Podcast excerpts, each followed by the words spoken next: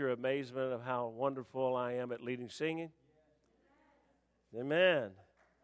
You're more like your, yeah. I can always trust you, Linda, for that insincere per- applause. All right. No, I appreciate it. I do. That's God bless you. Thank you. You encourage me. Uh, just tell your husband he needs to get back or he's in trouble. So uh, uh, Romans chapter seven. Let me get this all turned on. Normally I get this all prepared during the, the song, but Romans chapter seven. Romans chapter seven, uh, we see the doctrine of sin or the sin nature uh, is really presented, and, and it's really driven home in here, the, this doctrine of the sin nature. And uh, and that's so very important, because without Romans chapter seven, we don't really fully understand justification or the need of justification. And justification is essential, of course, to our salvation. We have to understand this justification, you know, just as though I'd never sinned. Well, uh, first of all, and this is the real error, you know, that, that many make, but we've got to acknowledge the fact that we are sinners. And and uh, the simple fact is, you know, when you say, oh, I, I, I was a sinner saved by grace. Well, guess what? You're saved by grace and you're still a sinner. Uh, you know what? We're, we are sinners, and that's what Romans chapter seven is going to drive home to us. So Romans chapter seven, uh, verse eleven is where I believe pretty much where we stopped off last time. It says, for sin, taking occasion by the commandment, deceived me, and by it slew me. Pretty serious there. Wherefore the law is holy, and the commandment holy, and just, and good. Was then that which is good made death unto me? God forbid. But sin, that it might appear, sin, working death in me, by that which is good, that sin by the commandment might become exceeding sinful. For we know that the law is spiritual. Now I want you to notice that what, it, what, what it, we're going to go back and talk about this, but notice as you're reading this, uh, what, it's, what it keeps saying about the law of God, the law of God. It says that the law is spiritual, but I am carnal, sold under sin. For that which I do, I allow not. For what I would, that do I not. But what I hate, that do I. If then I do that which I would not, I consent unto the law that it is good. Now then, it is no more I that do it, but sin that dwelleth in me. For I know that in me, that is in my flesh, and thankfully that's there, that in my flesh dwelleth no good thing. For to will is present with me, but how to perform that which is good I find not. For the good that I would, I do not, but the evil which I would not, that I do. Now if I do that I would not, it is no more I that do it, but sin that dwelleth in me. Verse twenty-one, it says, for I find then a law, that when I would do good, evil is present with me. You know, he says it's a law. It's a law that that evil is still present in my body, in my flesh. For I delight in the law of God after the inward man, and that's a wonderful thing. But I see another law in my members, warring against the law of my mind, and bringing me into captivity to the law of sin, which is in my members. And I love this. But O wretched man that I am, who shall deliver me from the body of this death? I thank God through Jesus Christ our Lord. So then with the mind I myself serve the law of God, but with the flesh the law of sin. Let's pray. Father, I pray that you bless, guide my mind, my thoughts tonight. Lord, help me to make this as clear as possible. And Lord, uh, it's very simplistic in some ways, but Lord, so very deep in others that we have to understand. We have to get a clear concept of who we really are and uh, how much we need grace and how much we need the Savior, how much we need to be justified. And Lord, I pray, please, Lord, that you would bless us and help us to see this tonight. In Jesus' name, amen. So we begin here at verse eleven. It says, for sin, taking occasion by the commandment, deceived me, and by it slew me. Wherefore the law is holy, and the commandment holy and just and good. Sin had its, that a word occasion, sin had its starting point or, or uh, by taking its opportunity. It's kind of its starting point of opportunity. It's where it, it right here, it, by taking occasion, it, it's saying, uh, it, it began, it said, I'm going to take advantage of my opportunity, basically what it said uh, uh, right here. When when the commandment came, what did what did it do with this, its opportunities? Real clear, it took its opportunity and it deceived us and slew us. It brought death to man. You see, as soon as sin uh, came, I mean, when sin, was, the commandment came, sin said, I've got an opportunity now. And what he did was he he he came to man and said, you in your flesh, you can't keep that commandment. You're dead. Because the only way you're going to you're going to go to heaven, the only way you're going to make it uh, is through c- fulfilling all the command. And it's already said, you know, if you violate one command, you, you're guilty of all. And he said, sin said, you're done. You're done. I just brought death to you because you can't do it. Sin had its starting point. Even though sin used good to bring death, that does not negate the fact that the law is good. And this is where a lot of confusion comes in. And somehow we're almost to the point that we're, you know, our world and our Christianity, somehow we're making the law bad. I, I read another guy, you know, the, you know, the law is, is, is done away with. The law is gone. The law is no more. The, the, the, he even said, the Ten Commandments, they have nothing to do with us today. I'm like, man, do you know what you're saying? Obviously, we do not keep the law. We've already learned this from Romans. We can't keep the law. We're sinners, and we, we the law showed us, uh, schoolmaster, we can't keep it. But that's completely different than being just wiped out. It's gone. No, the law is still good and holy and just. And so, even though sin uh, is used to bring death, Uh, that does not negate the fact that the law is good. It used good to bring death. The Scripture says that the law is holy, the commandment is holy, just, and good.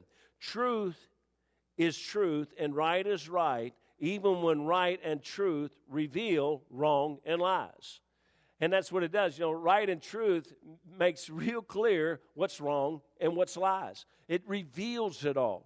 And so it brings us to verse thirteen. It says, was then that which is good made death unto me? Saying, okay, so so it's, and again, it's, he's saying, he's I'm going I'm to deal with what you're going to have to deal with in twenty seventeen. He said, he said, look, he said, the commandment didn't bring you death. Sin brought you death. The commandment didn't bring death. Was it then it, uh, that which is good? That which is good, of course, the commandment made death unto me, God forbid, but sin, that it might appear sin, working death in me by that which is good, that sin by the commandment might become exceeding sinful. The question is asked, is that which is good, which is the law, does it bring me death? And God says just clearly, absolutely not. God forbid. No, the law doesn't bring you death, but sin. Sin brings death. Sin, when it is finished, bringeth forth death. Not the commandment. Sin brings the death. The fact that we can't keep the commandment doesn't make the commandment wrong. The fact that we have sin in our lives doesn't make the commandments wrong. The commandment made sin appear or look like what it is. Sin is the bringer of death, and the commandment revealed this to us. Sin working, the Scripture says, or fashions in me death. How do I know this? By that which is good. The law shows me that I'm a sinner. The law makes it clear that I'm a sinner. The law put out there, I mean, if you just put the ten down there, we can't, none of us can even, you know, complete that whole list through a, through a lifetime. We just can't do it. Uh, you know, sadly, God says that all men are liars. Well, we're toast then, because if we offended one, we offended in all, and, and we're already, we're liars. And so, how do I know this? By that which is good, the law. God wanted us not to only recognize sin, but see sin as it is, which is exceeding sinful. Now, I've got a really, really simple illustration. All right. That's us. We've, that's us when we're past forty. Um, as you can see the shape there. Uh, but that's a sin in us. And before the law came, there we are, we're living, and we think we're doing pretty good. But, you know, the truth is, sin was still in us, and I just got this all over my hand. I don't know why that happens to me. But what happens, then the law came. And when the law came, it just revealed in us how bad we really are. It revealed to us how wicked our sin is. It revealed to us how dark and black our sin really is. That's what it did. The law came, and as you'll notice, as we grow and understand the law, we understand more and more things are wrong. You see, again, you know, so many people today is, and, and I just recently had somebody say, you just don't, you don't need to name sin. I like to have a, well, the problem is God does. God names sin. So, okay, you're right. I don't need to name sin. All I got to do is preach the Bible to you. And it will name sin. But see, as that's changing, you know what's happening? That's the life that's learning more and more what's right and wrong. And in this world where we don't want to be told what's right and wrong, God says there's still right and wrong. And God says the more you learn what is right and wrong, the more you'll understand the sin in your life. You'll understand that things in your life are wrong. And as we begin to, as that changes and becomes so real to us, there's a thing called conviction that comes inside of us, because now we know there's some Something we've all, we've been doing for maybe a long time. Suddenly we realize this, it's not right. Now, I know this world tells us that there's really no absolutes, and so you can't have right and wrong if there's no absolutes. But I'm just telling you, God still says there's absolutes. And he's got some thou shalt nots. And can I tell you, even if he doesn't say thou shalt not, he's got a lot of principles that teach us that you should not, a lot of different things. I, I was listening today. Look at this. I was listening today and uh, coming in this morning, and there was a pretty good preacher. I actually, I you know, I've kind of I've listened to him on the radio coming back and forth, and another one of those that just blew me out of the water when he said he started preaching today, and I thought he might it might be decent. You know, he's he's fairly decent. And he said um, he said, you know, I'm going to talk to you about those things in our In, in, you know, in our lives, in our Christian lives, that we should not do, not because they're wrong, but because the the more immature Christian may think it's wrong. And he's talking about, you know, if, if my meat offends you, if I eat the meat, you know, talking about meat offered to idols and different things, things like that. He said, if I if I eat that meat, that meat and, and it offends you, or you think I shouldn't be eating that meat, then, you know, I'm not going to eat it in front of you. I'm not going to do that. And, and and of course, that's biblical, and, and uh, you know, we've, we we shouldn't. You know, we need to be careful what we do and not just run around saying, I can do whatever I want to do, and I don't care how it affects anybody. But then he went on to start saying, listing off different things that probably you shouldn't do. As a mature Christian, you would know that it's totally okay, but you shouldn't do it because immature Christians may think it's wrong. And so he started into some different things, and then he, he got into alcohol.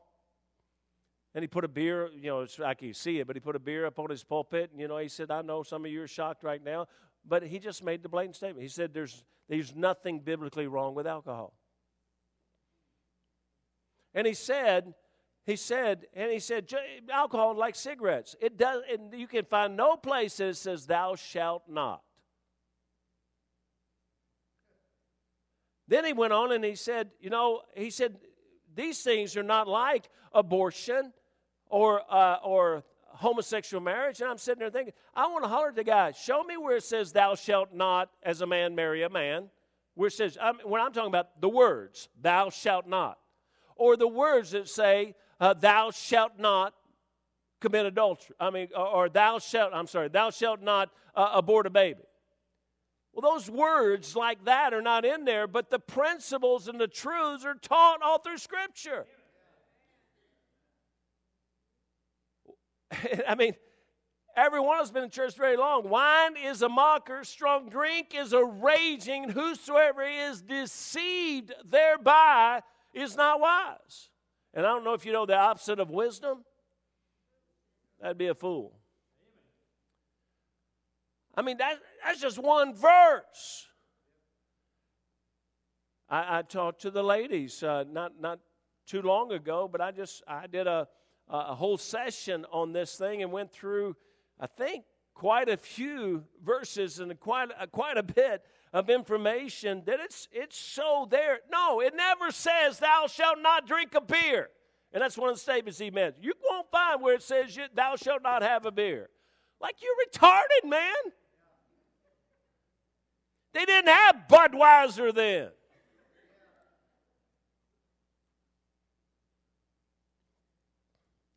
Do you, do you notice that some things bother me? I'm not sure this one needs to go on the internet. So. It's just uh, mind-boggling. The, the, the, but that's where anything that they want to be able to do, you got to have a thou shalt not attached, or you know, they got to be able to find a thou shalt not, or it's okay to do it. Now, anything they might happen to be against, or you can take the most vague principle out of the Bible in the world, and they'll say, oh, here's the proof that it. But if they want to do it, oh, show me a thou shalt not. Well, it's not one of the Ten Commandments. Those are, you know, there's not a whole lot of others that he said, thou shalt not. But the truths are in there. The principles are in there. It's taught over and over again. Anyway, verse fourteen says, for we know that the law is spiritual, but I am carnal, sold under sin. And can I tell you, that's why we struggle with the law still today. That's why we want to do away with it. That's why we want to convince everybody that when God said that it's done away with, you know, yes, I understand, we're not under the law anymore. Okay, we're not under the law. I'm not going to get saved by keeping the law because the law is already proven to me nobody can keep it. Remember, this is in the New Testament where this is all being said, so I don't think that grace eliminated the law. You see, he says, for we know that the law is spiritual. Now, when's this being said? This is being said in the New Testament, not in the Old Testament. So the, old, the law must not be gone because he just said the law is spiritual. Are you understanding my reasoning here? You understand my blue finger?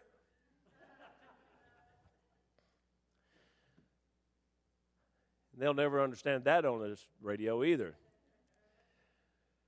I would love the present world to understand and know the law is spiritual, and to whatever extent we live the law, we live it spiritually,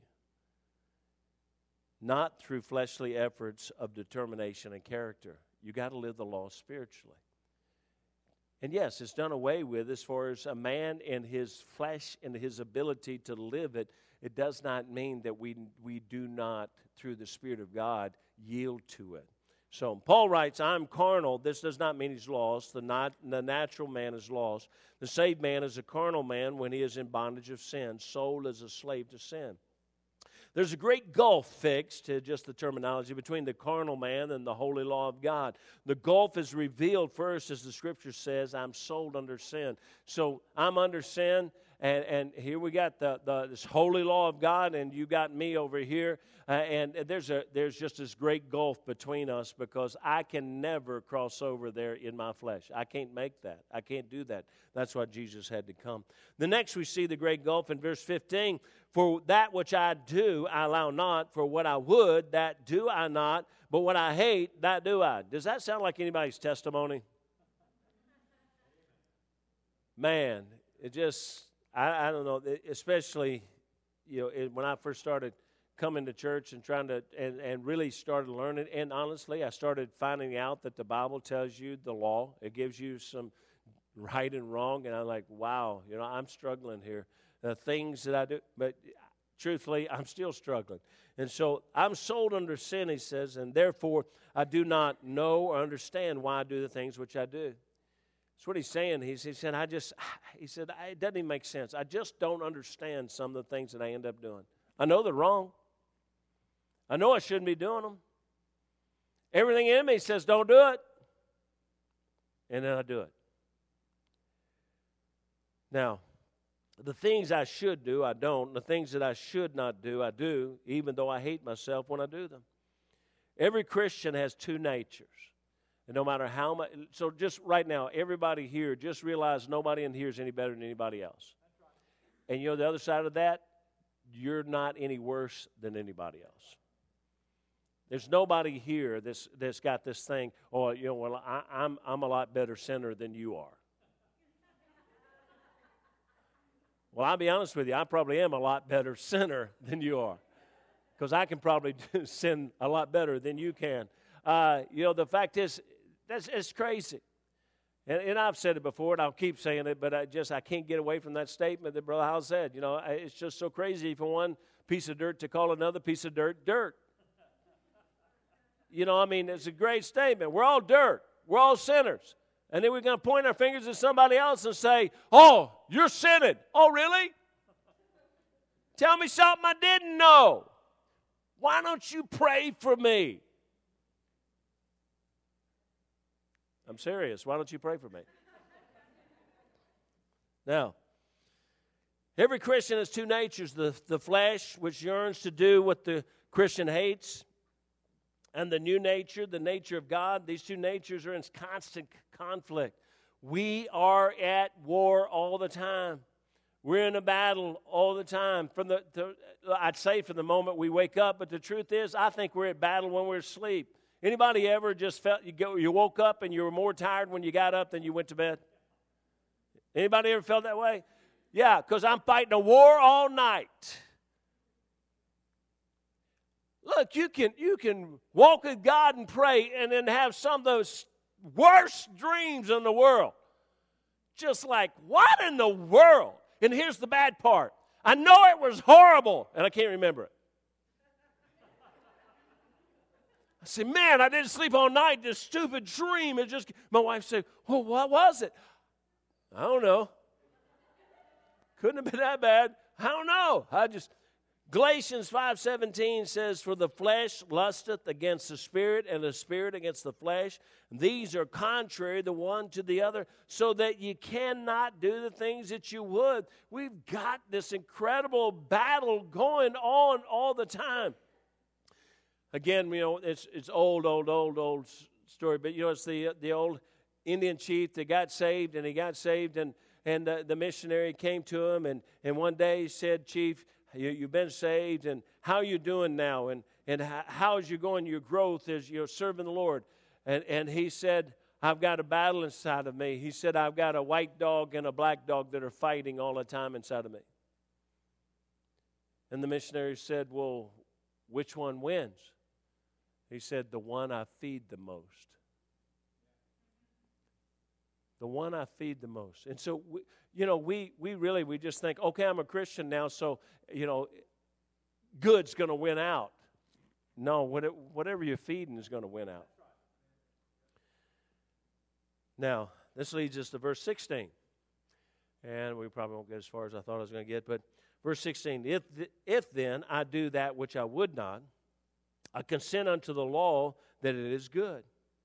Now then it is no more I that do it, but sin that dwelleth in me.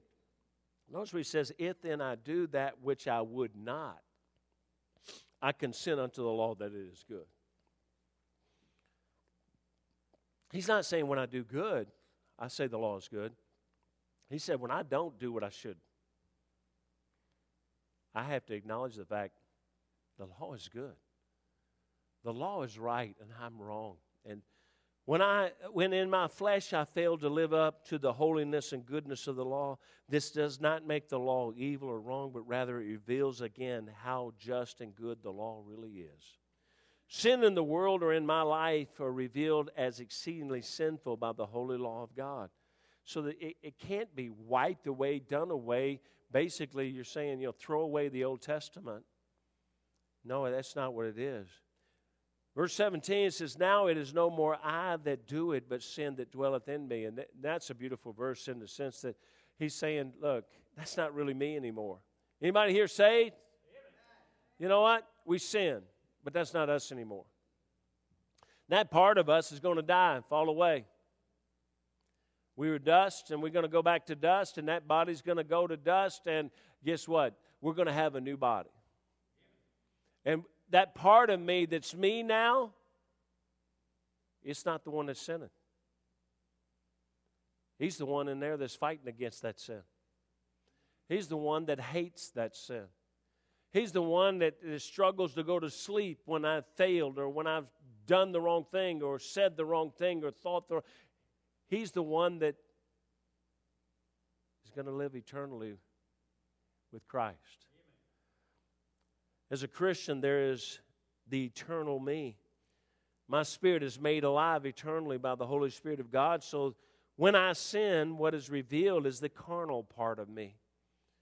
The sin that remains in my flesh, the sin in flesh that wars against my spirit. Verse eighteen says, "For I know that it, that in me, that is in my flesh, dwelleth no good thing. For to will is present with me, but how to perform that which is good I find not." He's saying, in my flesh, I can't do good. I can't, I can't do the good that I want to do.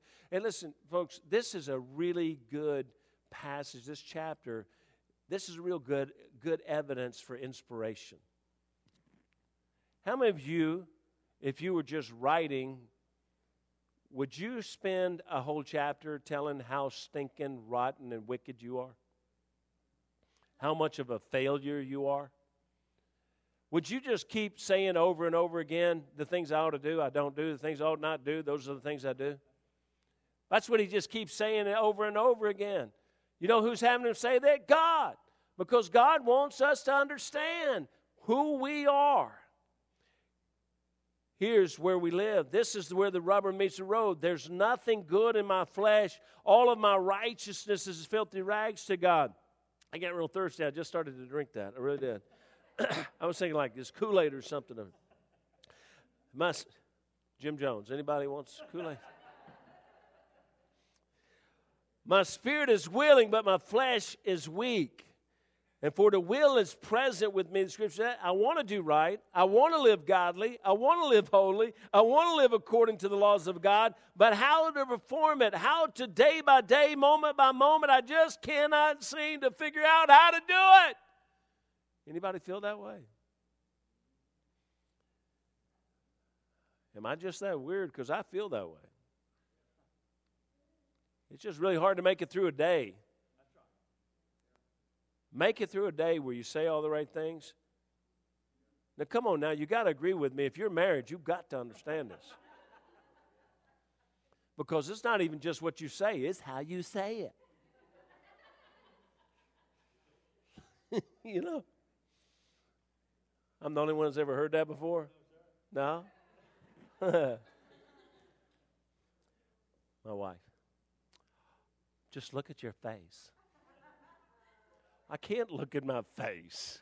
And I'm not going to talk to you while I'm looking at a mirror. If you could just see your face, you would know. Well, I'm glad I can't. All right.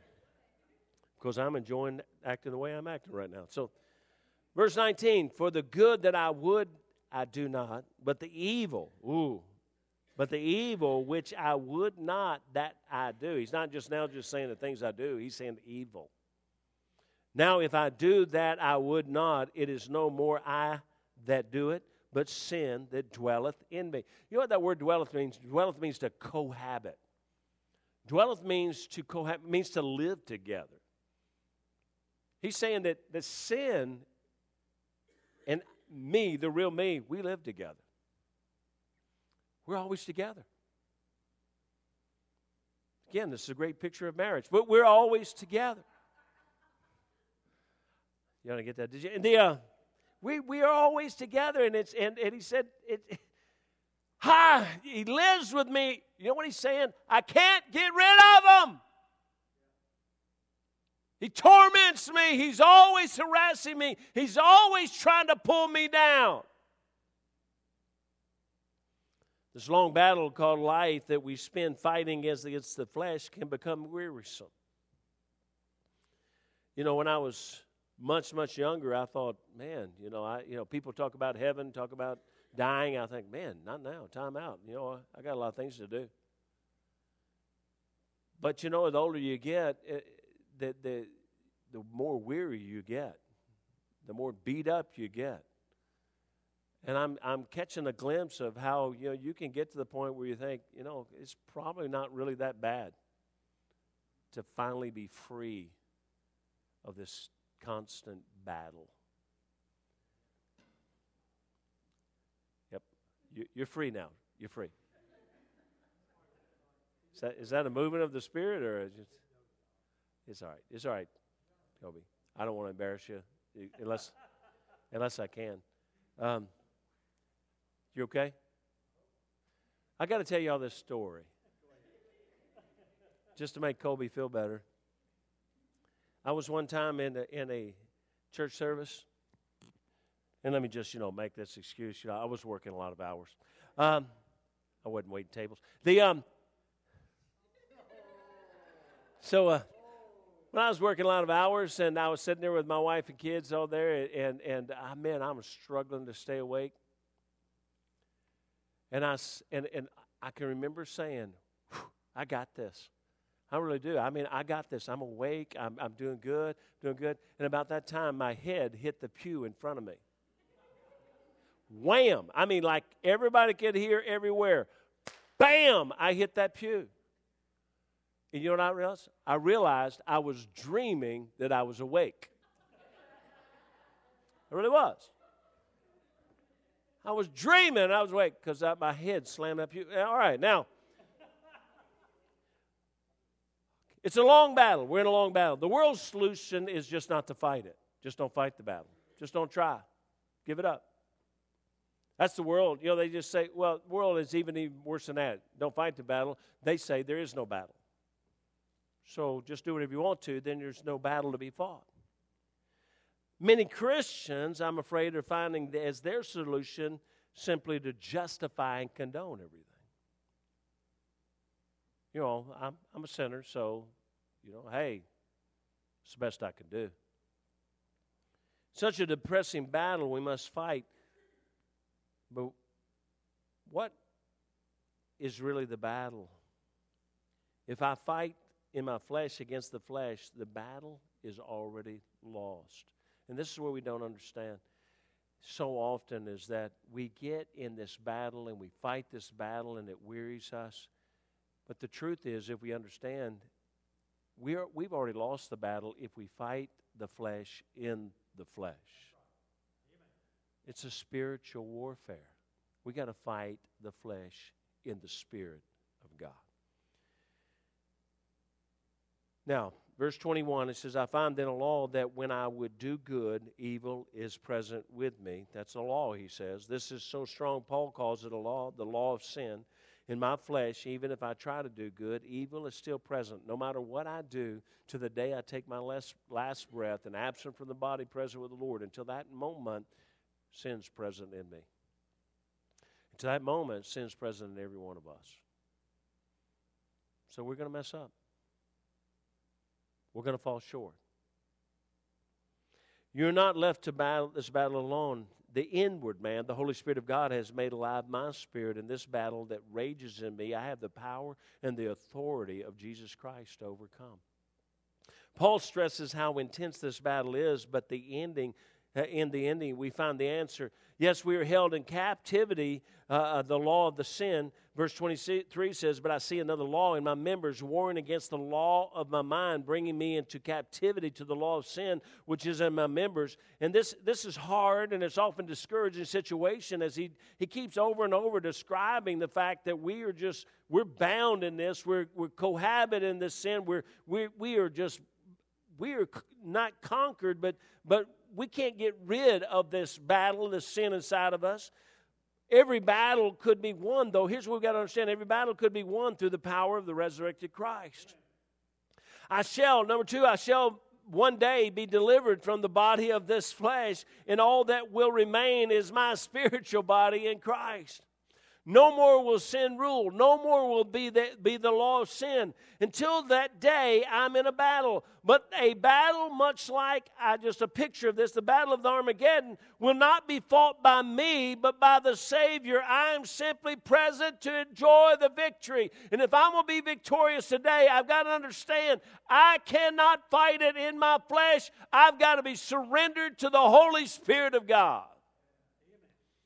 And that brings us to verse twenty-four. He says, O wretched man that I am, who shall deliver me from the body of this death? And and I've heard several different illustrations on this, but but one of them I, was impacted me the most, and, and I really don't know. You get so many different illustrations. Different books say different things, but this is very possible. When they said that the body of this death, the reference he's making, that when someone caused the death of another person that at this time, that one of the penalties that they might enforce upon that person that murdered the person or caused the death was to take that person and strap the dead person and strap him to them. He'd be tied to him. He may be tied face to face to him. And he was going to have to walk around with that dead body rotting on him, which in fact would kill him because of the disease and, and all the infection that would end up body to body, strapped tightly together, night and day. That was the penalty. And Paul is saying, who's going to deliver me from the body of this death? This thing that's attached to me, this thing that's destroying me, this thing that's eating me up, this thing that's decaying me and just tormenting me. Who's going to deliver me? And it's so wonderful. I thank God through Jesus Christ our Lord. Who's going to deliver me? Jesus. And how's he going to do it? He's going to deliver me from this body. This body is attached to me, and I can't get rid of it. And it's rotting, it's decaying, and it's, it's killing me. But the real me, one day is going to be set free and be delivered. And who's going to deliver me? Jesus. Jesus. He says, so then with the mind I myself serve the law of God, but with the flesh the law of sin. Every battle that sin wins, there's a truth that will overcome. And the battle may be lost, but the war is won through Jesus Christ our Lord. So we have a battle. We have a very intense battle. We have a, a long battle. Hopefully it's a long battle. For it to be short is kind of disappointing. But it's a long battle. You say, well, man, that's just a miserable way to live. Paul's saying, man, this wretched body, who's going to deliver me from it? I hate it. So, no, the Lord's, through this whole chapter, he's trying to show us the depravity of sin. He's trying to show us the carnality of sin. He's trying to show us the sin that we live with, that we will not conquer in our own flesh. There, there is no total sanctification in this life. It's not going to happen. You can't do it. And he's trying to teach us this. Now, he's, he gives us a lot of other hope through the book of Romans. And that hope just clearly is the Holy Spirit of God. If you yield. The authority of Jesus Christ. He gives you great authority. He gives you great power. He can You can get through any situation, and any given sin could be overcome if we would yield to the Holy Spirit at that moment. So, hopefully that makes a little bit of sense. I'm going to have a word of prayer, and Brother Bob, well, I tell you what, you have a word of prayer.